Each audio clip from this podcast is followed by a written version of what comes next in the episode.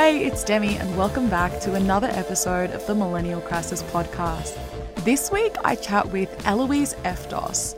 She describes herself as Australia's first attractive comedian, but you may know her from one of her many viral videos online, including her recent character, Mandy, who is one of the rich mums from the St. Joseph scandal, or her reenactment of the Melbourne quarantine fuck up. But Elouise is much more than just a comedian who makes videos online. This episode, we talk about the struggles of being a multi hyphenate creative, not wanting to be put in a box, but also wanting to dip your toe into many different ponds. We discuss the struggle women in comedy face and why people have such an issue with confident women as well as what it's like to have an ethnic background and be in a loud career. Such an amazing conversation, especially for any women who feel like they're held back from the judgment they experience, not only from society, but from people, their family, community that surrounds them. This is a real and raw conversation about the back and forth that we can experience with ourselves, about the values that we grew up with, and the people that we are becoming. I hope this episode encourages you to get one step closer to exploring something you've always wanted to. So let's jump straight into episode 57 of the podcast It's Okay to Be Three Dimensional with Elouise Eftos. Hey, Elouise, thank you so much for joining me on the Millennial Crisis podcast today. I'm so excited oh, to have you on. Thank you for having me. I'm so excited to be on. It's uh, made my Monday being on the podcast. So thank you. To be fair, I feel like both of us in lockdown, it's not that hard for our days to be made this, this time. No, you know what? I agree. I agree. It's almost like, you know what, something exciting to look forward to. You're like, it's is it going to be like, you know, a, a, some dessert that I buy, or is it going to be like being on a podcast, you know? And today it's this. So it's like, yeah, got to have those little wins from time to time in lockdown. That's for sure. that's it, hundred um, percent. Before we jump into the podcast, because I'm lazy, I like to get my guests to introduce themselves through oh. three really basic questions. I'm sure you'll have no problem answering them. And that is, what is your name, age, and what do you do, or what are you known for? Okay, so my name is Elouise Eftos. I am 28. Oh, God, I nearly forgot that. I'm 28 still, nearly 29. And uh, I'm known for, or what I do is I'm an actor, comedian. I sing and dance as well, but um, I, most people know me from my acting and comedy, um, mostly my online videos at the moment, probably, or my stand up. Yeah. I really wanted to have you on because I think looking at people like online, one of the things that a lot of people I find are concerned about is um, one, how they like present themselves online, and two, like how they can utilize online to propel their careers. And mm. it's not necessarily what this season of the podcast is about, but through your story, people are going to get those points as well. Mm. And what I mm. love about your online profile is you're three dimensional in oh, thank you. you That's so flattering. Like, you can post like these thirst trap hot photos. You can also got it as your like professional profile where you promote your dance classes as well. Your yeah, yeah. And then you also share these like funny videos. Yeah. Um, at least taking a deep dive into your Instagram. That's what I got. Oh my gosh. Well, that is so I'm honestly so flattered to hear that. And it's so honestly, that's the the best. I'm gonna have to take you with me, Demi, to like, you know, um to all the uh to the interviews I, I go to because that's the best way I think to describe like what like I think for some sometimes I'm like is this too much or is this not enough or is this not on brand? And I'm sort of you know you're exactly right. Like I try and make it as um three dimensional or not be like pigeonholed or not be stuck in one thing. You know this is my it is my professional career but also if I can have fun with it or you know um also feel good about it like in, a, in it doesn't have to always just be serious. And um you know can't post a bikini pic because you know you're trying to get a job. It's like please that's going to get me the job you know? Like it's so it's so silly but it's like it's it's great to hear someone actually seeing that because i think unintentionally that is what i've um put out there. Um, especially when it comes to my comedy. I never thought i would be political at all in my comedy. And it's really funny how i mean when i say political it's very it's obviously a lot of satire but um, I never thought I would make such a big point with comedy, and um, I'm actually really glad that I have, and it's people are resonating with it, which is awesome. For sure, I think like um, the real difference between our generation and also the way things are going, even in the last couple of years, is that mm. real like edu edutainment style content. So like yes, yes. content that's entertaining, mm. which isn't necessarily what we like aim for. We look at like trends in the media or things that we're passionate about and we use our own format to be able to like I don't know, yeah. portray that message across. But a lot of people are still stuck in those old concepts of I'm one person when I work, I'm another person oh. when I switch off.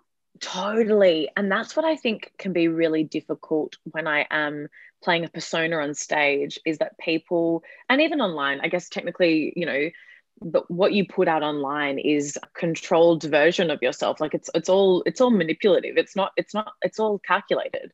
It's not um as if we're just going oh, i'm gonna like everybody's trying to uh, present a certain level of themselves or a certain type of person that they want people to see. And I think it's really funny, um, even when it comes to me doing my stand up, because I play a very, very heightened version of myself and it is a persona.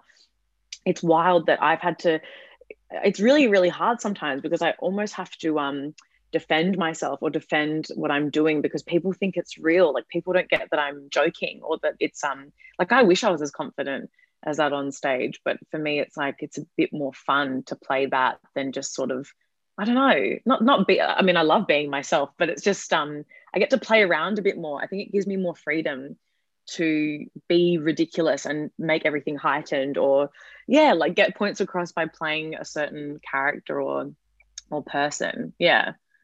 Can you describe to those who may not have seen any of your work yet what your i guess stage persona is or what you're known for. I, I know you've got yeah. your tagline as well which i think is oh, brilliant oh totally. Which I, it's that's upset a lot of people as well which is really funny. It's amazing when people get it but when people don't it's very it's difficult. You kind of have to go it's in the bio. So basically i um that where that came from i'll get to that as well but basically my stand-up persona um, i was studying acting at the time at WAAPA and I was like, I've always wanted to do stand up. It was like a bucket list thing for me. And I was like, God, I'm just gonna, I just started writing. I was doing a lot of writing in that course, that particular um, acting course, and just started writing jokes like there's little, the sense of humor, it's very much, I think, our generation as well. That kind of like, I would never talk to you like I'm really, you know, I'm too hot to to know who you are. That kind of sense of humor where um, in Australia isn't very popular because we don't like tall poppies. Um, and at first, I think when I first did stand up, I made her quite, the persona was almost quite unintelligent. Like she was kind of stupid. Um, just playing almost like the dumb, not, I mean, I'm not blonde, but you know, the hot girl that's not very smart. And then I was like, actually, I don't want to play that. And I, now my persona is basically, it's like the hot girl in high school who's like really good at everything and just says, oh, I actually decided to give stand up a go, and she's just really good at it and she knows it. And I call myself Australia's first attractive comedian. And I thought that was so silly because it's obviously, you know, a joke, it's obviously satire. Um, I find it funny that a lot of guys would tell me that I was too pretty to do comedy or um, you know there's like almost this like oh there's no place for women like you in comedy or whatever and i was always like eh, like that's so silly to me. And I thought it was just funny to play on that and call myself Australia's first attractive comedian. People thought I was making fun of other female comics. And I was like, I never said female. I never said I was the first attractive female. I'm just saying in general, what I wear on stage shouldn't matter. What I say on stage shouldn't matter. And I love being able to play with that. Like I'll purposely, not purposely, I mean, I would just not wear a bra on stage and it would freak people out. And so uh, when I do, I, I make jokes about that now and almost just take the piss out of people that think that's like like this crazy thing or like i'm almost like ruining the um the sanctity of like of uh, comedy because i'm my midriff is showing on stage. Like it's just like it's so ridiculous. It's like these gatekeepers almost don't want you to to rock the boat. And it's sort of like yeah but that's we don't have anything i think like my persona in australian comedy. So i i'm glad that i've almost yeah it's it's very obviously very american and very british humor as well. Like they they have a lot of similar style acts over there. And maybe my comedy would go better over there because they just don't yeah feel as i guess threatened by this a woman on stage saying that she's hot. Like that's so funny to me. A, a woman telling jokes and being like but uh, you guys probably don't get it because you don't look like me. Like that's so silly. That's so silly. Like yeah what's really interesting is the persona that you play and the comedy that you have that kind of style blows up online, right? Like it's all iconic. Like that's how we yeah. refer to it online, right? Totally. But what you're doing is you're bringing that. It's like taking the concept of a four day work week and bringing it into like one of the big fours and being like, hey, mm. like you know what like four day work week like that's what works for me um, i'm going to bring it into your old school business and be like yeah how we're going to do things and that's totally done and people can look at you like actually your nipples are distracting me and I can't concentrate on your comedy. So please put them away. Yeah, put, put them, them, away. away. put them away because and you're so right. That's it's a great way of of um putting it. It's so funny that it um it seems to like people like I don't know what it is. It's something about uh, like maybe I think people thought uh, sometimes think that it's like anti-feminist or that I'm making fun of women or something, and it's like no, I'm I'm making fun of how you see women and how you see women in a world that is male dominated. Because half of the things I say and do, if a man was doing them, it wouldn't be a problem. And it's just really uh, so many things have happened to me since doing stand up or just comedy in general, and I think because I'm an actor as well. I think I've, I've kind of got that luck that I I don't know, can slip in and out of this um, persona, but also I think people really want to know, are you really like that? And that for me is hilarious. It's like, why does it matter? Why does it matter if I was actually like that or not? What does it offend you if I was, or if I wasn't? Is that going to make you feel better? Like, I, I, it's it's amazing. It's um very interesting the response, but it seems to be going well. When people get it, it goes so well. But God, I've had some some bad nights. Honestly, it, it can be it can be taxing. It can be hard as in from the audience's like negative mm. reactions or them just like completely missing the point mm, yeah so i've had that happen before i've had like male hecklers even female hecklers um or even just like it's just funny sometimes you'll walk out on stage and people like it really upsets me when women do this because I, I feel like when men look at me the way that they, I'm almost like, eh, this isn't for you. This comedy is not for you. But when women do it, it really upsets me because they're already judging me from how I'm like if you listen to the comedy, it's a very feminist act. It's a very feminist um, routine. Um, you know, I don't say anything against women, um, but people almost want to interpret it as that because I come out on stage and you know she's confident and sassy and that's people like what like you know it's it's really interesting um, i've had some really bad heckles and almost like after because i've tried to shut them down. I've had like, you know, been sort of cyber bullied after because people, yeah, I just so they don't get it at all. It's almost like it just goes over their head and they think I'm actually just like that or that I'm that the act is just me insulting people. And I mean, yeah, that is a bit of it, but um it's like it's so much more to it. There's so many layers and I'm so glad that that you you see that because some people I guess I don't know, maybe because things, some comedy is so one note, like they're just only so used to seeing that. Um, but that's fine. You know, comedy's subjective. Not everybody's going to like you. And I've had to learn that along the way. I think the actor in me is like, please, I have to make them like me. Like, I have to. And it's like, no, it's not going to, it's not worth it. You know, you're going to get the fans that like you for what you do. And I'm sure there's fans that probably follow me that don't like certain things that I do because I play some characters and I'm also an aerobics instructor, and people probably go, "What? Like, what's that all about?" I only followed you because I like your stand up or I like your characters. Um, but I, I, like you said, like I like having all these different dimensions and not and being a multifaceted performer and woman as well. I think we're so used to being told like, no, you can only be this and you can only be this kind of woman. And it's like, uh, I'm many things, and that's that's the way I want it to be. Mm it's i think before we chatted on the podcast you said it's almost like a social experiment in seeing oh, how yes. people react and stuff and i just think mm. it's so interesting like all the points that you're making but like the main point is like this character that you play like she's not hurting anybody she's no. not like she's just existing and the yeah. fact that people have such a problem or the fact that you have to remove yourself from this character because people have such a problem with that to almost defend yourself. Well, this isn't me, but what if it was? What the fuck's the problem? Yeah, essentially. Exactly. Right? What's the problem? It's like, how dare, like, heaven forbid, like a, a confident woman get on stage and tell you that she's good looking and smart and funny. Like, heaven forbid.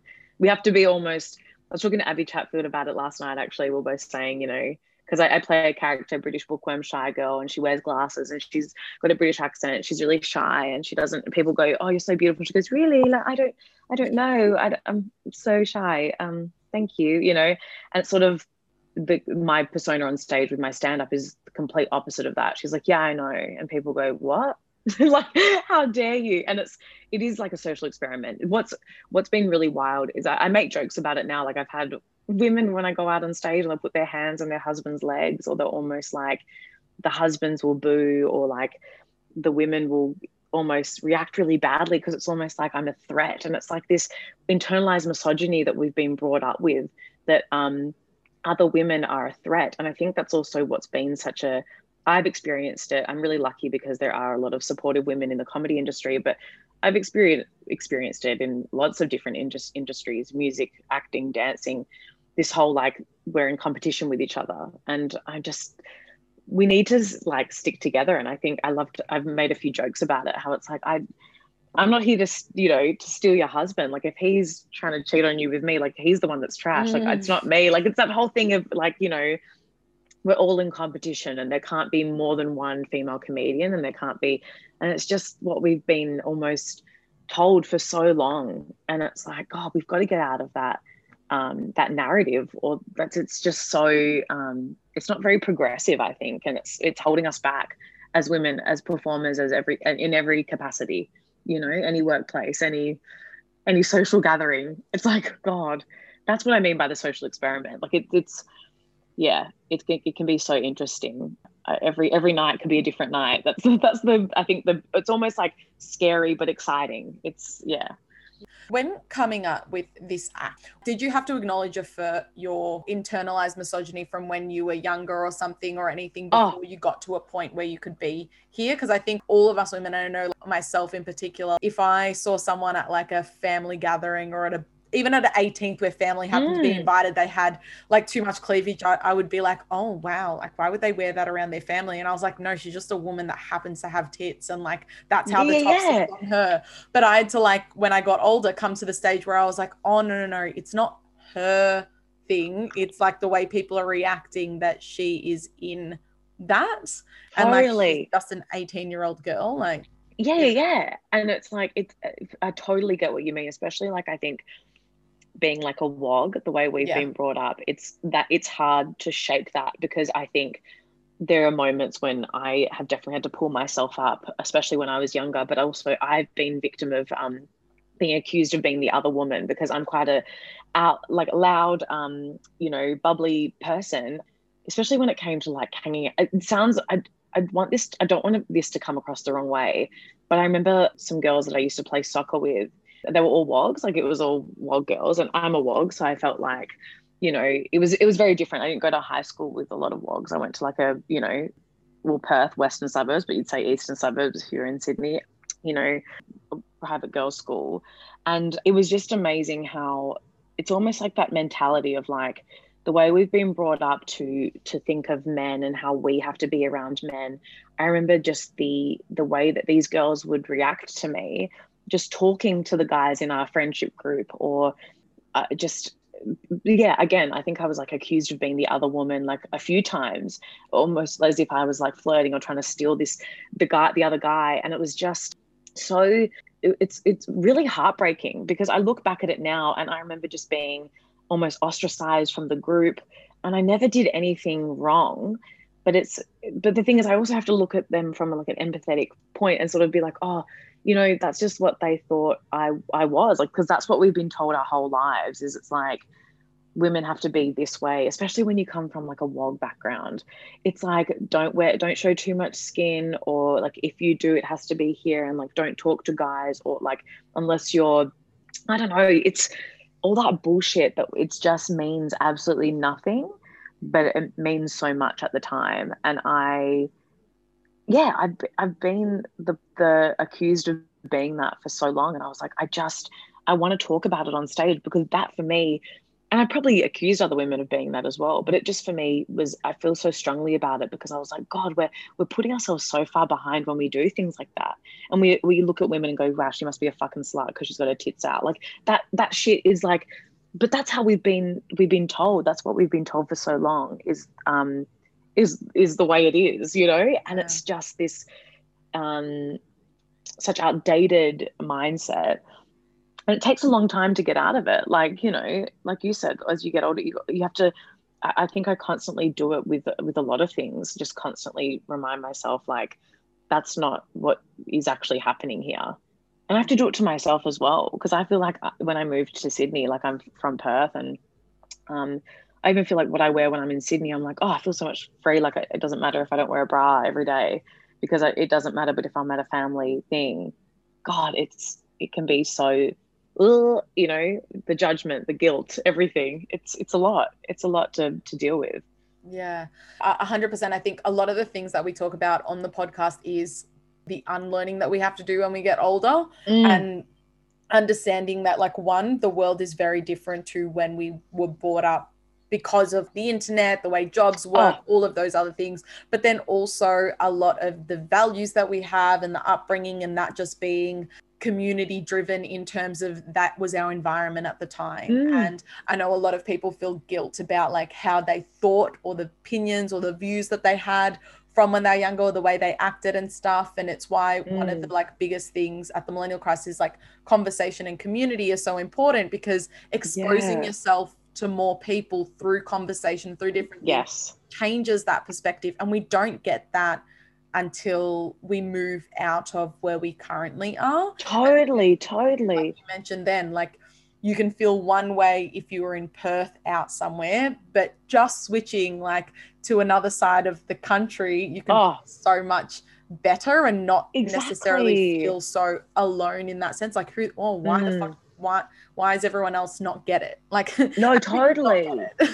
totally. And I think also it made me feel I talk to my cousin about this a lot because we both feel quite like it's almost like sounds so silly, but it's almost like we got out of it's almost like this thing of like, oh, we're so lucky we got out of that um mindset, or we're so lucky that we're not like like that. And I don't mean that in a oh god, they're such idiots for still thinking the way that they do. But for us, it's like, God, it was so it's almost like the, this word's probably way too dramatic, but almost like that's we were like almost suppressed. It was almost like this, you know.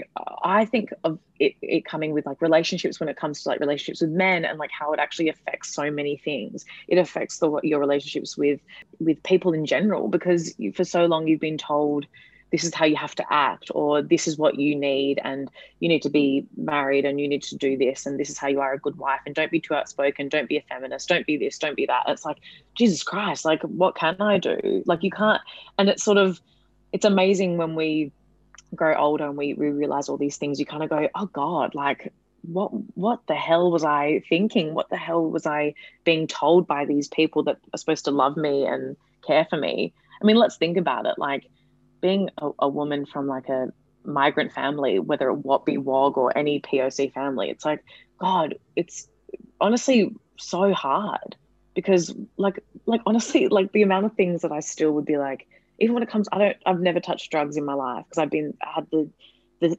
fear instilled in me from when I was so young. Same. People don't get it. All my all my People other friends are like, I don't get like I don't get People it. Like, like, just do it. Just yeah. Do it. You don't you don't understand. If I do it, I'm on the front page of the paper and I'm dead. That's what happens to me.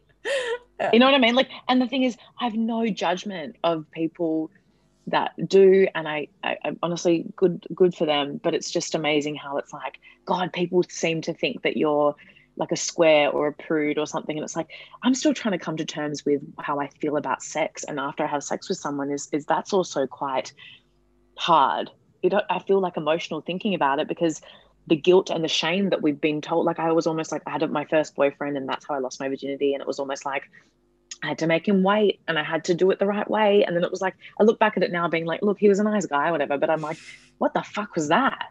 You know what I mean?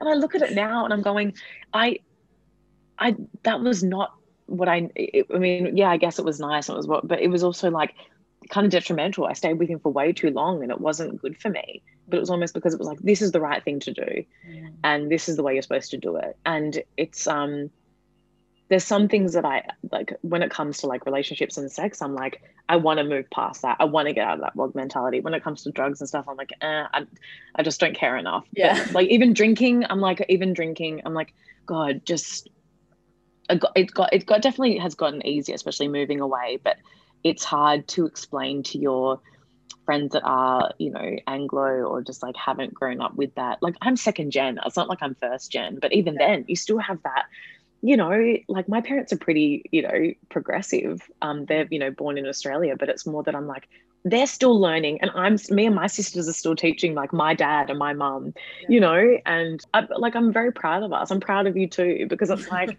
we've we, like we're we're yeah. learning and we're growing and it's like fuck, it's hard. It's really hard sometimes because you do feel alone in that. I almost want to, me and my cousin were like, we have to write a book about it to almost make all these other women feel like this liberation of like being a, a WOG woman is, God, it's come from a long way. Like I always thought that my grandmothers fell in love with my grandfathers, like my yaya and my baba, and they and they met, you know, and then it was like this romantic thing, and it's like, no, they were. It was like they were traded off. Like it was yeah. literally like like that's wild to me. Yeah. And you'll tell people and they'll be like, What? That's crazy. And you're like, Yeah, doll, because it was survival. It was no one had rights. Women yeah. didn't have rights. Yeah. Anyway, it's I could go on about it for hours, babe. But you, no, but you know what I mean. It's no, a hundred percent. I I get it, and I and you said before. I think suppress is a strong word, not that word. And I was like, it's definitely not. I'm no, like, you're right. No, you're no. right. I think I, I worry that it's like because we're white. I think I worry about using that word. I'm like, God, we've we have had it easier, but obviously there were times when our family members did not have it easier. This is actually really funny. I was talking to a, a male comic, he's half WOG, and he was sort of like, Oh, I don't get all these women posting about vibrators and stuff. And I was like, uh, firstly, I don't see how it affects you. Yeah. Secondly, I look at like, you know, Abby Chatfield and all these other influencers that um, have made vibrators or promote their vibrators. I'm like, good for you. Like, it, honestly, I think it's so important. I think women need to know about masturbation. I think they need to know how to get their own pleasure because for so long women can't come because they don't know. They have the shame instilled in them, right? For me, this is like literally, this is me though. Love it, advocate for it, awesome. Could I ever post it on my profile? Probably not. Because I honestly, I was like, my family can't even handle me wearing a pink dress on the on the newspaper cover. Like, you know what I mean? And they can see my my ass, but like it's in a dress, but that still freaks them out. Like, you know what I mean? Like, it's just people have no idea what it's like. Like I'm sure some women that are European or migrants or uh, sorry, come from migrant families, they can, and that's great for them. But I'm still trying. Like I just don't think I could do it. I think that's another hurdle to to get over. Like it's yeah, there's little things like that. You know what I mean? It's it's um great to see, and I am so happy for women that do it. But I also am like, oh, I don't think I could do it. You know, we come sure. from a different it's like almost like we come from a different world almost but yeah yeah and it's it is it's like all people of different ethnic backgrounds like the friends that mm. i can mm. speak to this the most they're not necessarily wog but like of asian heritage or middle eastern oh, like all totally. like similar experiences and then i think we all get to this point where in our late 20s we all start to like explore different things or realize mm. this stuff and then you almost feel like oh, it's too late. Like, oh, I'm so far behind. Like, no, everyone else did this so much like earlier. And now I'm like, here I am doing it. And I'm like, mm. is that it's still acceptable now? Or like, no, is it totally. okay? You know? Yeah. Yeah. And it's almost like, you do feel that you almost go like oh my god i've wasted it, it feels like wasted time or like yes. i've wasted years of my life worried about stuff that actually means nothing. But at the same time i'm like we almost have to live through those years. We have to look at it from a positive and be like oh thank god I did live that experience to know that that's not good enough for me and I can move forward and you know not just like don't don't, don't see it as regret almost see it as like relief and almost like oh thank god.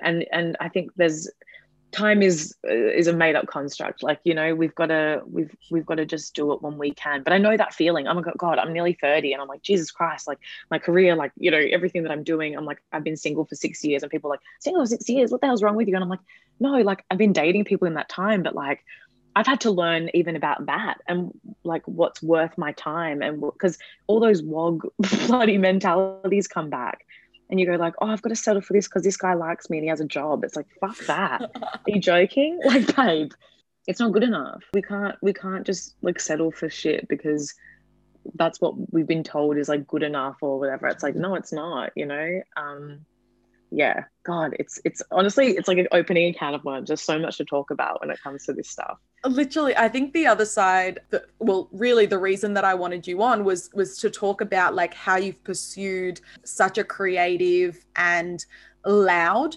career. I think mm. we can mm. like refer to it in in that sense, and mm. almost you're you're now like combining two of those things of like how you're brought up and the things that like we're told in a lot of ethnic like families that like oh that's not a real job or you can't do that or like oh, you know totally. that's like security's number one like we came oh. here so you could do x y and z or like totally grandparents came here or we didn't do this i don't want you to live the way we did or whatever those things totally.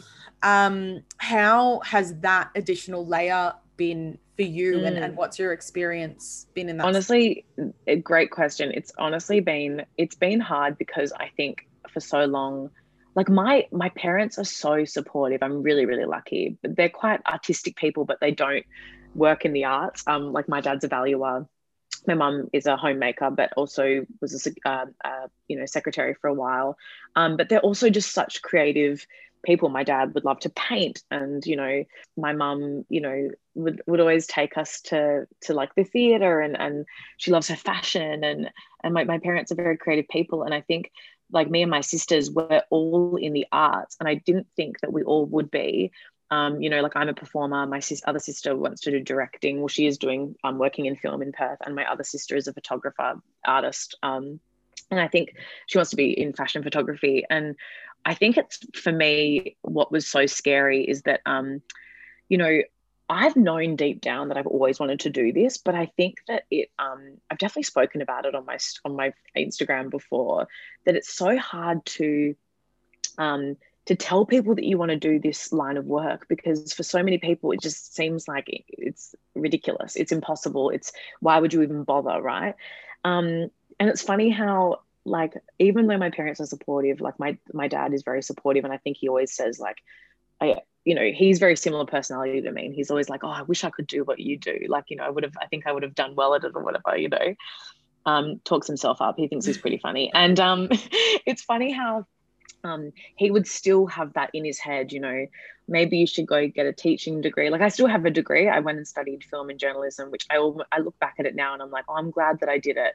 But at the time I remember being like, what the fuck am I doing this for? I just want to go study acting. I just want to, you know, I never thought that I would gonna was gonna um, actually do comedy, but it's almost like it all just happened. But I still, uh, it's amazing how last year when things started started to go well, and I was on the Today Show and I made the videos and they went viral and blah blah blah all of a sudden the family members started to come onto the bandwagon. They're going, oh, okay. Like they're almost, you know, that they're on the bandwagon a little bit, but they're also going, oh, good luck to them. Like our family is like the only one that really does anything creative out of, you know, all my other cousins and things. Like, you know what it's like with yeah. our families.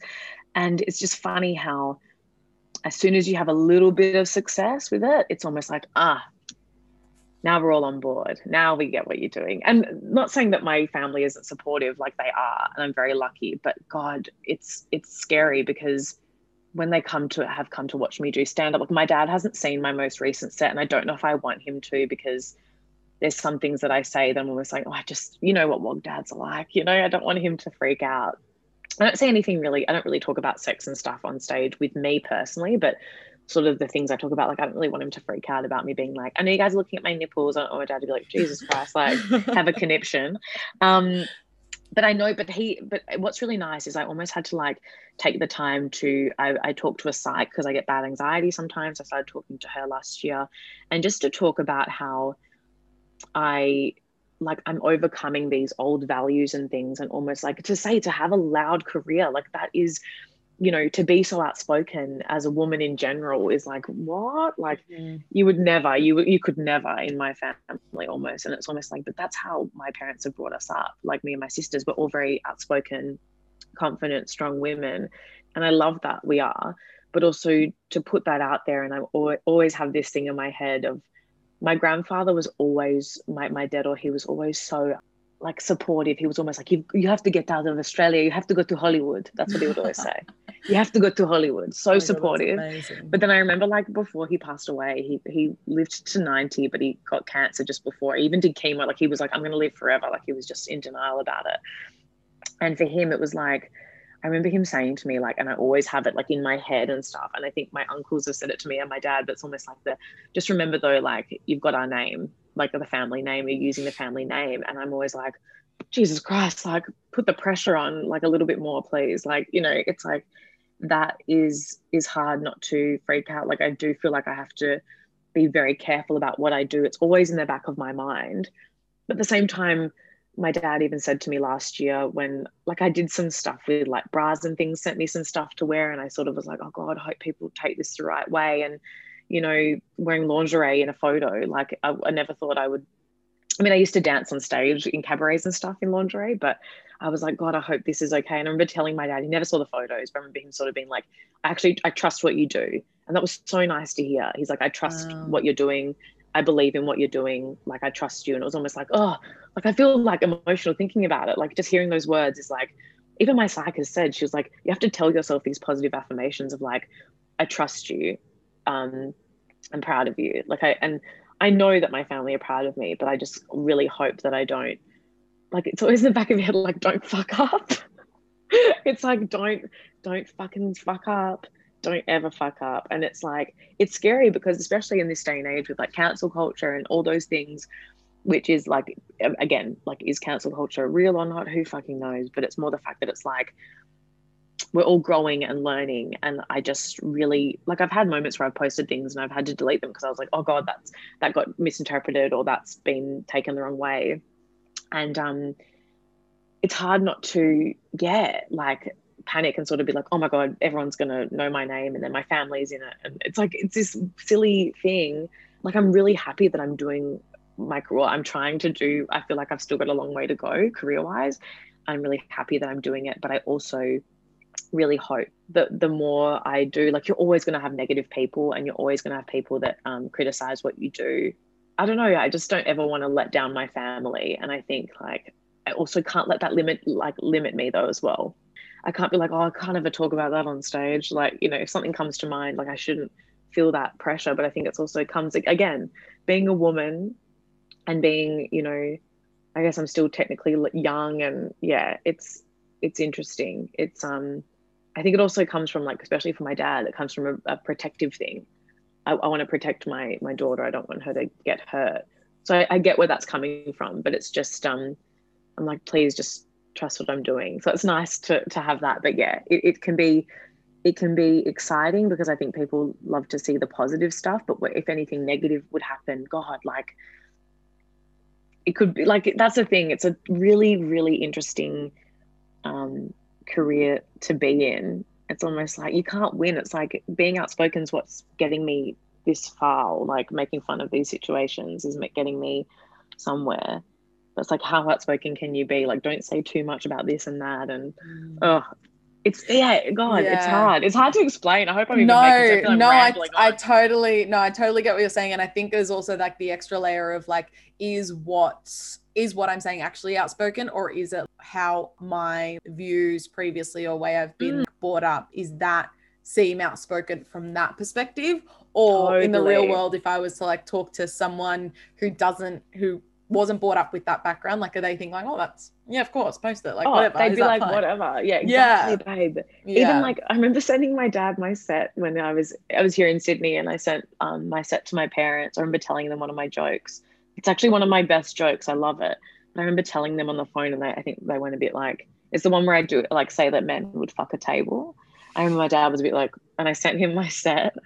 And I remember he just replied, being like, maybe a bit less use of the the F word and I was like, so, so fucking funny coming from my dad who like swears every fucking swear word under the sun. But because it's me and I'm a girl, it was like, and I don't want my dad to sound like this, like backwards, but no, it's just no, like no, for him, he's probably going, oh, you know, that's my daughter on stage and everyone's seeing. And it's like, yeah, it's, it's funny um, how it just, yeah, it, it like, it, that's what he said. I went, okay, I was like, I hardly swear. I was like, please, I could be saying so much worse than Yeah. this.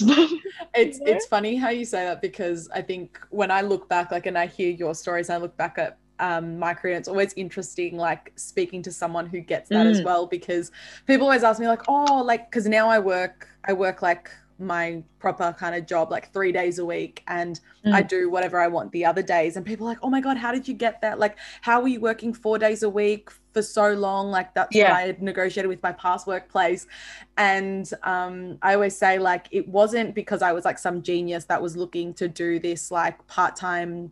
Work mm. like or whatever it was that i needed a way to convince my dad or my parents that i could explore other career options while having a safe yes, job. And so in the interviews i was. I was like, so how do you feel about me working four days a week and still getting paid the same amount, but me doing the work really quickly and all this stuff? And they just said yes. And I was like, oh, okay, fine. That's so Um, funny. And people babe. think it's like I was like some futuristic person. I was like, no, that's the only way I could convince my like family that You're like, one I had to convince marketing was a legitimate Yeah. job, um, and two, I could still pursue Babe. pursue some kind of media on the other side. Which before that, I Oh, didn't even think was a possible career. Like I thought No, business was the only, course. in my perspective, it was like business the only thing. And I had, I did some stuff in TV by accident, and then that Oh, opened yeah. this new door for me where I was like, well, people do this like as a job. That's a crazy. What? You're like this. What do you mean? this you can do this as a job. Honestly, I feel like it's so funny because I still get the same reaction from my dad. He's like, "How much did you get for that stand-up gig?" And I'm like, "Oh, he like he doesn't. You don't get a lot when you're starting." He goes, "Well, you should be getting more." And it's almost like that whole thing of, "Oh, you should maybe you should try and get a job. You know, at least if you're doing reception, at least make it a job in reception at a radio station." I was like, "Dad, what, where do you think I'm gonna?" You know what I mean? It's so funny. All these little things to like at least convince people that like, no, this is legitimate, or like I'm making, I can support myself. And um, yeah, like I know exactly how you feel. It's so funny. I feel like because I'm now doing retro sweat, like I teach 80s Yes, aerobics. yes. I'm like, oh, I've got my, um, that's you know it, within my wheelhouse, you know. But at the same time, I'm like, I'm still waiting to get to hit any sort of big time. I feel like people, that's the beauty of social media as well. People think that you're killing it because you're posting things. And it's funny how people like love to see you killing it. And i'm like babe um if anything maybe i look like i'm killing it and that's so lovely. And like i like to think i'm on an you know incline. But at the same time like please i'm not making don't any pay the money bills. at, Views at the moment really. Yeah views don't pay the bills. I was like if anything I, if i can get a, a deal from H- hbo max for a tv show then we can talk about killing it. You know what i mean?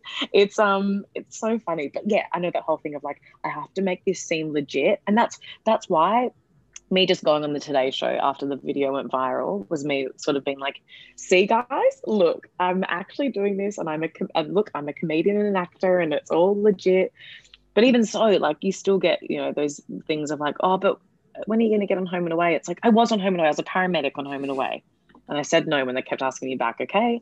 Like, it's so funny. You have to keep constantly proving yourself. I think that's what's hard about being in a career in the arts in general. Mm. Yeah, you're right. It is. It's Mm. about the the feeling of needing to prove yourself, um, which is Oh, a shame. totally. It's a- shame that we have to do that, and also those questions of like, it's not legitimate unless you're getting paid X amount or you're able to do this, and it's like, well. There's other as long as I'm paying my own bills and being able to sustain my lifestyle that I choose, no Totally. one's. Exactly. But if I have to marry rich, I will. You know, it's the sacrifice. Like kidding, we're willing to make whatever sacrifices going. we want. I'm willing to go back. I'm willing to go back to the way things were if I can make things work. You know, like Yeah. kidding, but also, hello. Anyone listening? Yeah.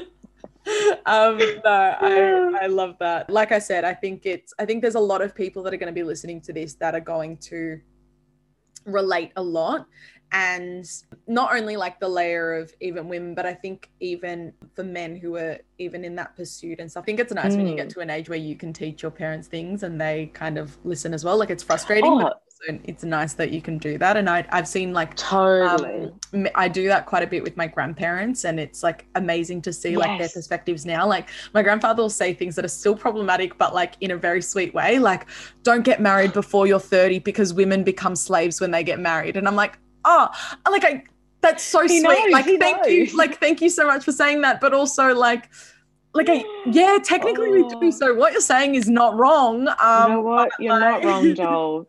He's like this. Yeah. He goes, just so you know, like eventually you will be doing this, but just like take your time. It's like Yeah. thanks, thanks, uh, Papu, about that. Yeah. Um, no, but literally, it's like the same with my my yaya. She is so like very religious, very you know, um, I think set in her ways. But then it's so funny her her views on like dating and men is so different than I thought they would be. She's very much like, be careful that there's so many larrikins, you know, don't don't just you know fall for the first guy. Careful. It's like really interesting because for her it was almost like she got married to my grandfather because he came up to her and was like went to the house after seeing her at a dance and was like, I want to marry Sophia. And she was like, and so I said yes. And it was like, what? Like, what is this story?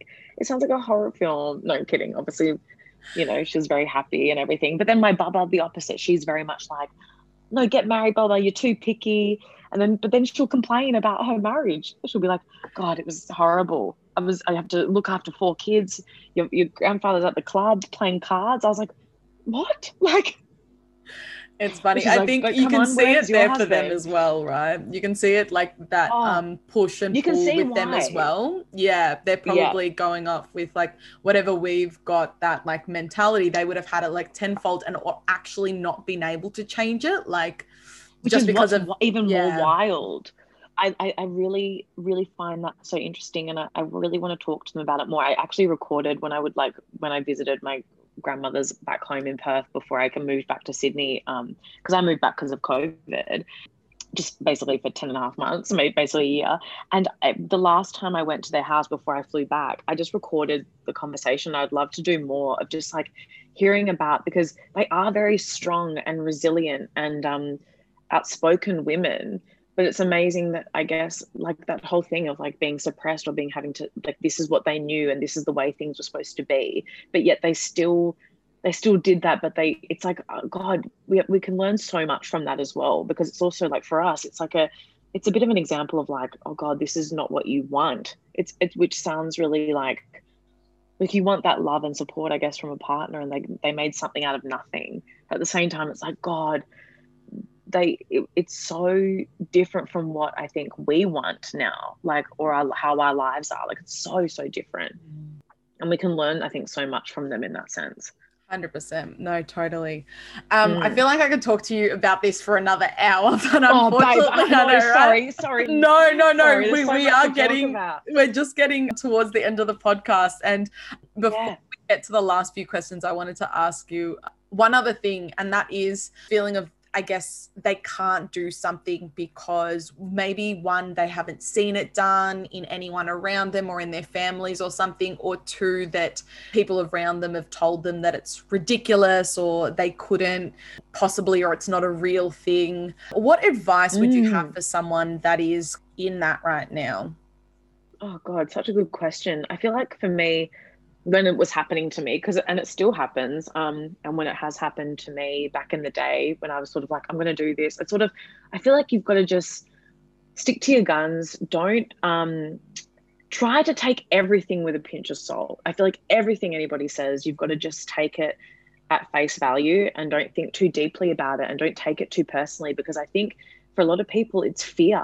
And i think it's this sort of you know there's so much that's internalized that you can't take it all on board. If you want to do something that's different or that you haven't seen someone in your family do it's like there's only so much that you can do. I think put yourself in it maybe not at 100% but maybe 80% just like give it as much as you can. And then when you feel more and more confident about it you know and even don't don't feel like you have to tell everybody about what you're doing don't feel like you have to divulge everything or, or explain yourself or defend yourself because i think that's also detrimental. And i'm guilty of that still. I still defend myself with things. And it's like you shouldn't have to defend yourself. It's your life. And as long as you're not hurting anybody like i think just give it as much as you want. And slowly slowly you'll be like yeah that's what i do. And what are people going to say? What are you going to say? Like you know i think stick to your guns. Just just give it your all and don't don't let other people's insecurities and fear make you doubt yourself and what you want because god we've all been guilty of that whatever we do For sure. That's amazing advice. Oh, Uh, thank you so much for that. That came out of nowhere i'm like "Oh, what's that god i'm so God, I really do have to write a book now. And I guess. no, I love it. It's brilliant. We're getting to the final few questions. And the first question mm. I have for you is What is the first small step you took to get to where you are right now?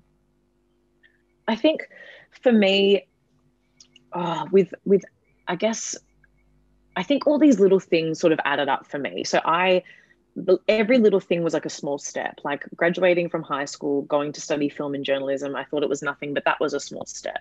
Knowing about all the background of of film and stuff you know you never think it's going to mean much when you want to be an actor but it does. It help it does help in a way and then now i you know edit all these silly videos that i make and like you know all these things that i know how they work and i, I think also I, I i i sort of was wanted to do musical theater for so long because I was a singer and a dancer and an actor. I was like, I've got to do musical theater. And I look back now and I'm like, I still love musicals, but not in that, you know, die hard way.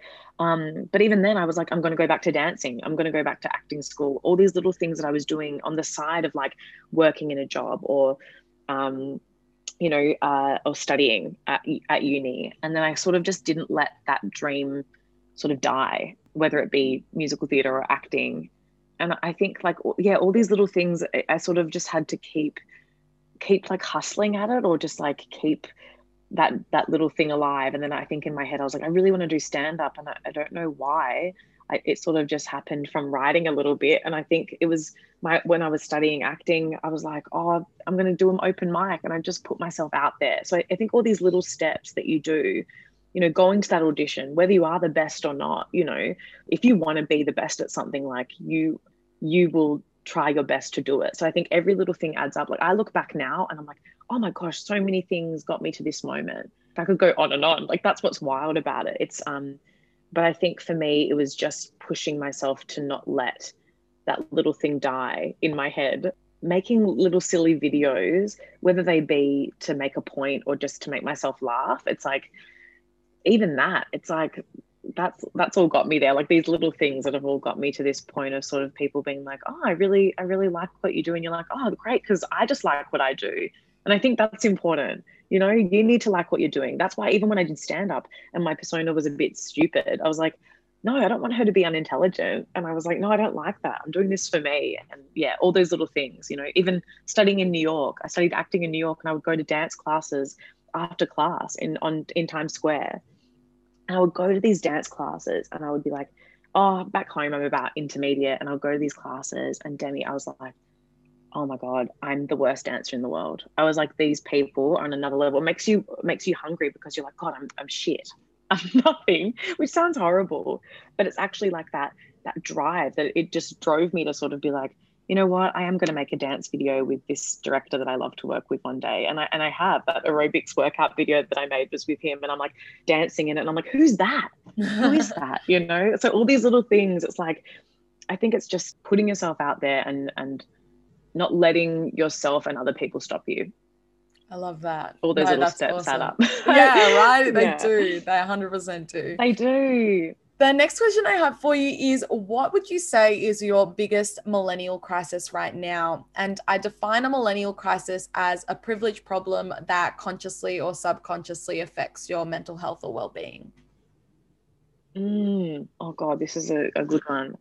I think like I don't know if this is right to say. I feel like I'm like, is this right? Is that's no, um, no, that's a hundred percent. Everyone says that before they say like a brilliant millennial crisis. So you're on the right track. Is this is this it? Um, I think like, look, I'm back in Sydney, living with housemates, and they're lovely. I think for me, being in the lockdown, I'm a bit worried about like dating wise. I think I still have this thing in my head of like, oh my god, I I'm still single and how will I not be single if I'm stuck in a lockdown and I can't go on a date? I think that's what's stressing me out a little bit. It makes me a little bit stressed.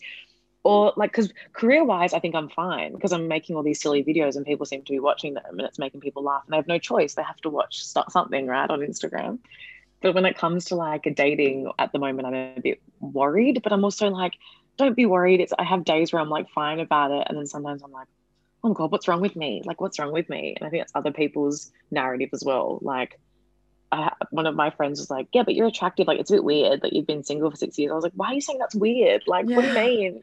There's nothing wrong with with not settling down with someone that's not good enough or it's not like I haven't been dating. It's sort of just like, eh, that's not good enough. So I think that's sort of like crisis wise, like I'll be fine, but it feels a bit like of a weird time because you, yeah, you don't feel like you can really I don't know. I don't even know if that's the correct thing to say. I feel like no, a hundred percent. And I, I, that's like the best millennial crisis. Like, you know what I mean? That's exactly what it's supposed to be. Oh, it's supposed to be something it where feels it's like ridiculous feel like to complain. biggest, yeah, but it, it yeah. is. And, and I think everyone in lockdown is experiencing this now, where they feel maybe like they can only progress in one area of their life. I literally yes. did a video on this. I turned 27 in lockdown the other week and I was just oh, like Oh, happy birthday oh, again for that. but I but I was like I've never felt so behind. Like and I can yes. acknowledge that so many other areas of my life are progressing, but it's not where I thought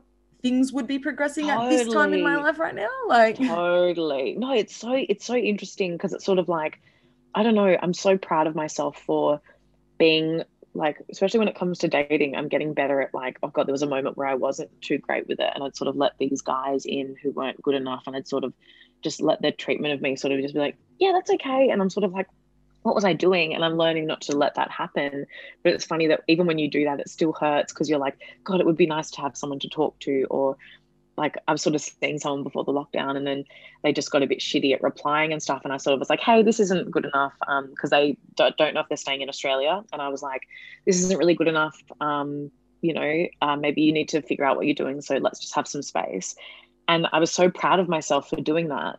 But then I think like this last week, I'm going, well, fuck, like, why did I do that? You know, because then you sort of go, oh, I'm the seventh wheel in my house. Like, all my housemates have partners except oh, me. And so I'm sacrificed. Like, and it's hard because it's like, they're so lovely and it's so nice having them here. But it's also the fact that I'm like, oh, I, I can't even have a friend over as like my a partner, or I can't, um, go out and date someone so I can get one as well. It's sort of like also are you just gonna find someone just because you're in a lockdown? Like, God, I don't want to be that person either. It's like you you feel a little bit like lost. And it's funny because i remember being upset that monday we spoke. I was so feeling so low and down. I remember like i called um spoke to my parents maybe after i spoke to you or before. And my dad I was, it was both my parents were on the phone. And I remember I sort of brought that up to my dad. I was like you know I'm single. And he goes oh, this hasn't bothered you before. Like what's what's wrong? Like why is this bothering you now? And I was like because I'm stuck in the fucking house. And I'm like thinking about everybody else has has someone that they can talk to or cuddle with even just even that let alone you know anything else. And it's sort of just like, oh, I feel like I'm sort of, I went back on Hinge and talking to people, but you kind of go a bit like, what's the point of this? Like, am point? I just doing this for the sake of it? Yeah. And it just feels a bit, everything just gets heightened. Everything just gets heightened to the point where it's like, oh my God, I'm so alone. And am I going to be alone forever? And it's like, look, I'd rather be alone than be with an idiot just because I'm in a lockdown. Like, Jesus Christ, that could be, it could be worse. It, it could always be worse. 100%. But it also heightens, like, I think what a lot of lockdowns do, it also heightens, like, the way the world works and what's wrong with it. Like, especially, like, if you bring out the mm. basic thing of, like, um, being single in a lockdown versus being in a relationship in a lockdown, there's, like, special privileges for those in relationships versus exactly, single people. Which is so... And the privilege is I don't get that it. they get a person it. over. But then you think about how okay, let's say we're not in a lockdown. You think of like, let's say someone who was single their whole life versus someone in a relationship or gets married three times and like the benefits the people yeah. that are married get versus the single person that's like, oh, I'm going to attend all these things and gift yes. all these things and do all these celebrations. And what do I get in return? Fuck all. Exactly. Don't yeah. even get me started. Honestly, it's me and my other cousin talk about that all the time. So it's like, hello like when we you know you have to go to a party or go to something and you're like great so i have to spend the same amount of money that you spent and there's two of you please yeah that's some woggy that's some woggy shit right there like we're talking proper wog shit now but like you know what i mean like it's just um it's yeah. such a thing babe yeah. it's such a thing yeah. um that you everything just becomes so much more yeah like you go what like fuck we've we, you know it's hard it's hard it's lonely da, da, da. but also eh, i don't know yeah, i think it's like you can't can't dwell on it too much, trying so hard not to. For sure. But it's yeah. real. And that's what we're all experiencing right now in the lockdowns yes. is all of these different um, things. And it's the whole point of like having a millennial crisis that you can acknowledge that it's a privilege problem, but if you don't address it, then it's going to turn yeah. into something even worse. And yeah. the last question I have for you is what is one thing you are still curious about or want to explore? Oh my gosh, good question because I studied film and TV, I think for me, I'm like, I would love to be able to like write my own show or like make my own show. I still, as in for for TV or, or you know, or even film, would be great to actually like get into. Like I, I know how it works, but it'd be great to actually do that. Um, I also like I don't know. I think I've still got to put a solo show out, like I as in a theatre show, like not just stand up, but I wanted to make it like comedy and a bit of everything um, which would be great to finally get to do. We're supposed to do it at Fringe, but I don't think that's going to be happening, unfortunately. Unfortunately, but it's okay. Like I almost am like, that's okay. It's giving me more time, more time to work on it. Um, and then I also think, God, I I just would love to. I don't know. There's so many. Like I'm even just thinking this is so funny. Like the first thing when you said that, I was like, God, I just really want to be good at ballroom dancing. Like I really want to be good at Latin dancing. I've, I've been obsessed with it. My friend did like a workshop. She's amazing. My friend Holly, such a great Latin dancer. She like grew up doing it, and I did a few of her classes, and I was just like living. And I was like, if I'm going to do anything, I want to be in, you know, on Dancing with the Stars. If I was going to do any reality TV, that's just so funny, so random.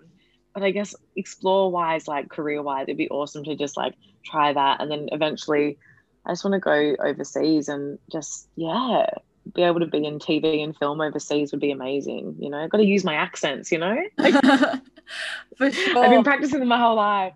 But yeah, that's, I feel, I feel like, oh God, so many things I could say, like 50 million things, but that all of that stuff is what comes to mind first. I'd love to, you know, oh, host SNL one day, you know, or be at least a cast member or something. They don't have foreigners ever, but you know, You'll just have to live, get awesome. a green card, join the lottery or something, try and get a, a oh, green card. Gonna, you know what? I might have to. The way our government's been fucking us around, babe, I might have to. I'm like, I think it's going to be worse there. To be fair, You're right. You're yeah, right. give it what you wish for. Never, yeah, exactly. Grass isn't always greener on the other side. It like seems like it at the moment because we're like, but you know, you're so right. God, yeah. can't win at the moment. It's yeah. hard for sure when it comes to your career because i would describe you as like a multi hyphenate so like you do a lot of different things um, mm. and i mm. think people find it difficult when doing something like that because it's like oh i want to do this and i want to do that and yes. I don't oh know God, i feel like that sometimes. Put me in. what box am i in? Yeah what box am i in and stuff like that. So how do you how do you deal with that um, and what's like your what's your approach in deciding where you want to move into or not feeling as though you're just a comedian or you're just totally. a, or you're just an actor? Yeah see that's such a good question because i think that is something i've been so scared of. Like i was so scared to call myself a comedian for so long because i was like i don't want to be just a comedian. I'm i'm a trained actor. I've been singing and dancing since i was so little. I do voiceovers you know um i think for me, I I try really hard. I was about to be like spread myself thin, but like that's not good either. But like I think I like to keep my creative juices flowing and just make sure that I'm I'm saying yes to different things. I'm not just fixating on on the one. I think also in Australia we're lucky because a lot of comedians are on our TV and, and film. Um, so that for me is like a great way to get there. Because like I have done, you know, the acting path almost, but I felt like doing stand up's almost been an easier way to get there, which is not easier. That sounds silly, but um, sort of like that's a way to to show people my talents and you know making these these videos and stuff i can show people i can do accents i can show people that i can sing or dance and it's like a little sneaky way of almost putting it in their minds like see look what i can do i can sort of even that workout video that i made with my friend um Sean. I was such a fan of his work, shotography, and I was always like, God, I wish I could be one of those those girls in those videos. And he was he approached me after seeing my stand up when I went down to Melbourne, and he was like, Let's do it. And it was like, but we've got to make it. We're going to make it hot and sexy, but also going to and you're going to have a dance break, but also we're going to make it funny because it has to stay true to you. And I think, you know, I want to be able. I, I try not to pigeonhole myself. So even for me, I'm like, I was supposed to do a play it's actually supposed to be in the next week or so, which is such a shame. I would have been um, rehearsing it right now. And it's um, the film, um, but I'm a cheerleader. I don't know if you've seen it, but it's a bit of a cult comedy classic. And Natasha Lyonne's in it, and um, my friend who cast me, she was like, "I'd love you to be in it." It's obviously a bit of a, a bit of comedy as well, but I was like, I, I have to, I have to do that because it's my chance to show people my theater work. You know, I, I don't want to just make sure make just be doing open mics or stand up gigs forever. I've got to, and even doing retro sweat, I'm like, oh, thank God, I've got retro sweat. I can show people that you know I, have got my dance i've got my um it's like i'm playing a different it's almost like i'm playing a different persona or character whatever i do um and and as long as i think i can i can show that like i'm even thinking of videos like i was just thinking of silly things to make babe I couldn't stop laughing at this idea of making a video about because I feel I felt like I was like I haven't really shown off my singing. It was shown off the way I said that. I haven't really shown off my singing skills, but it's just me being like, how can I just you know use that skill because I haven't used it in a while. And I was like, God, I think it would be so funny to make a little video like around the twist the musical and just make silly things where I was singing like made up songs from this made up musical. And I was like, oh, that could be a way to show that I can sing, you know, because it's almost how you can get work these days. Like that's almost my way of making sure people know what I do and not being afraid to like post everything that I do. Um, I don't want it to be like I have to have 50 million different accounts. To be like, this is my serious acting account, and this is my comedy account, and this is this. I, I, I want to be able to to show it all. Um, mm. but I do find it funny, babe. God, some people when I'll post like maybe a photo of me looking hot, like from that shoot that I did, it's funny I'll, I'll gain followers but i'll lose followers as well people get almost like that's not what i signed up for. It's really funny. Yeah. you can't win. You can't, you can't win. Yeah. but it's great to see that when people you know like you say it's like it's so awesome to hear people are like no i see you as that. And i'm like oh thank god. Like there's only so much you can put in your bio. Like i try and put it all but you know.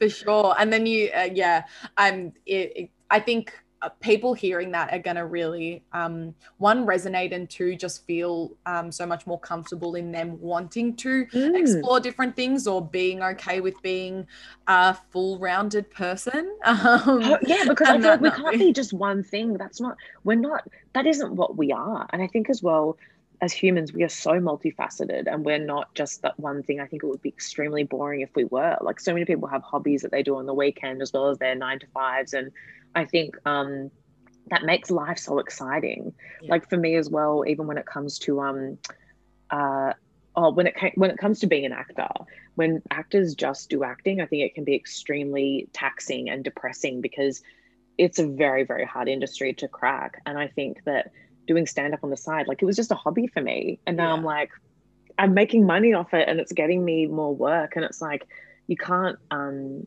just stop yourself because you're like if I if I don't do just this one thing, I'm not going to make it. It's like you've got to keep your options open, and you've got, you never know what joy you'll find. Like for me, I'm like, oh, doing stand up's been so rewarding. I was so scared though to call myself a stand up comedian, but it's like it's paid off, you know.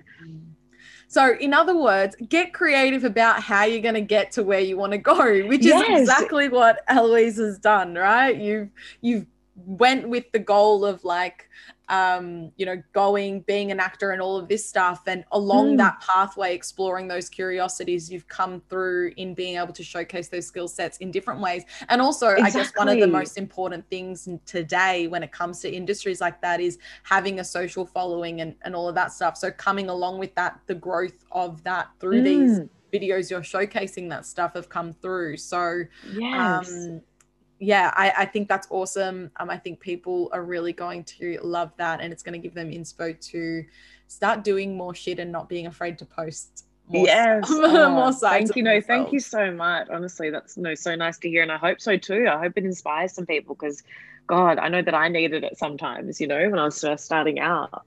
Yeah, for sure. Now, um, in regards to a challenge for this week, um, did mm. you have something that you wanted to give to the listeners? Yes, well, I think coming off that, I think that um, what I think would be really, really good and a great challenge for everybody to try would be to write down something or many things that you've wanted to do. Because I know I've done this in the past. Um, some, uh, you know, goals or sort of bucket list things that you would like to do, whether it be career orientated or not. Write down why you want to do it, um, what stopped you from doing it like is it you know like has it been a, a you know something from you know your family's judgment or has it been because of your own insecurities um, sort of see if you can if you can beat that um, beat that struggle and sort of you know can you actually do this and give it a go i think that'd be such a great challenge because i know that for me yeah, that's that's sort of what I had to do, and it's paid off. And I think it could really pay off for someone if you give it a go. Mm. I think that's a brilliant challenge. And I think it's important for anyone that does the challenge this week to also um, keep in mind that it doesn't have to be a direct outcome to that challenge. It doesn't have to get no. you to X job. It can just be for fun or because you've always wanted to do it. So don't totally. get stuck on that side of things as well. Oh, it's like when I when I babe, when I saw Bend It Like Beckham and I was like, I'm going to play soccer because I saw that movie. and I'm not going to be a professional soccer player, but I was obsessed with soccer and I got obsessed with the Indian culture and I was like, I'm gonna go to India one day. And I did it. You know what I mean? Like all these things Amazing. just from seeing this movie. And I'm like, I'm sure there's people that have all these like inspiring things in their head. They go, Oh, if I just had the chance, you know, it's like, God, why not write it down? And as soon as you get out of lockdown, do it, you know? Yeah, exactly. Um, no, thank you so much for coming on. It's been an absolute pleasure having you on. I know a lot of people are going to feel a lot better about their situations or where they are or how they can move forward from things. Um, so thank you for being so open oh. and honest in this chat. And I can't wait for having me. It's, it's been so, so lovely to talk to you. It's been oh, it's almost been like therapeutic. So thank you so much. It's been lovely to chat for having me. Thank you.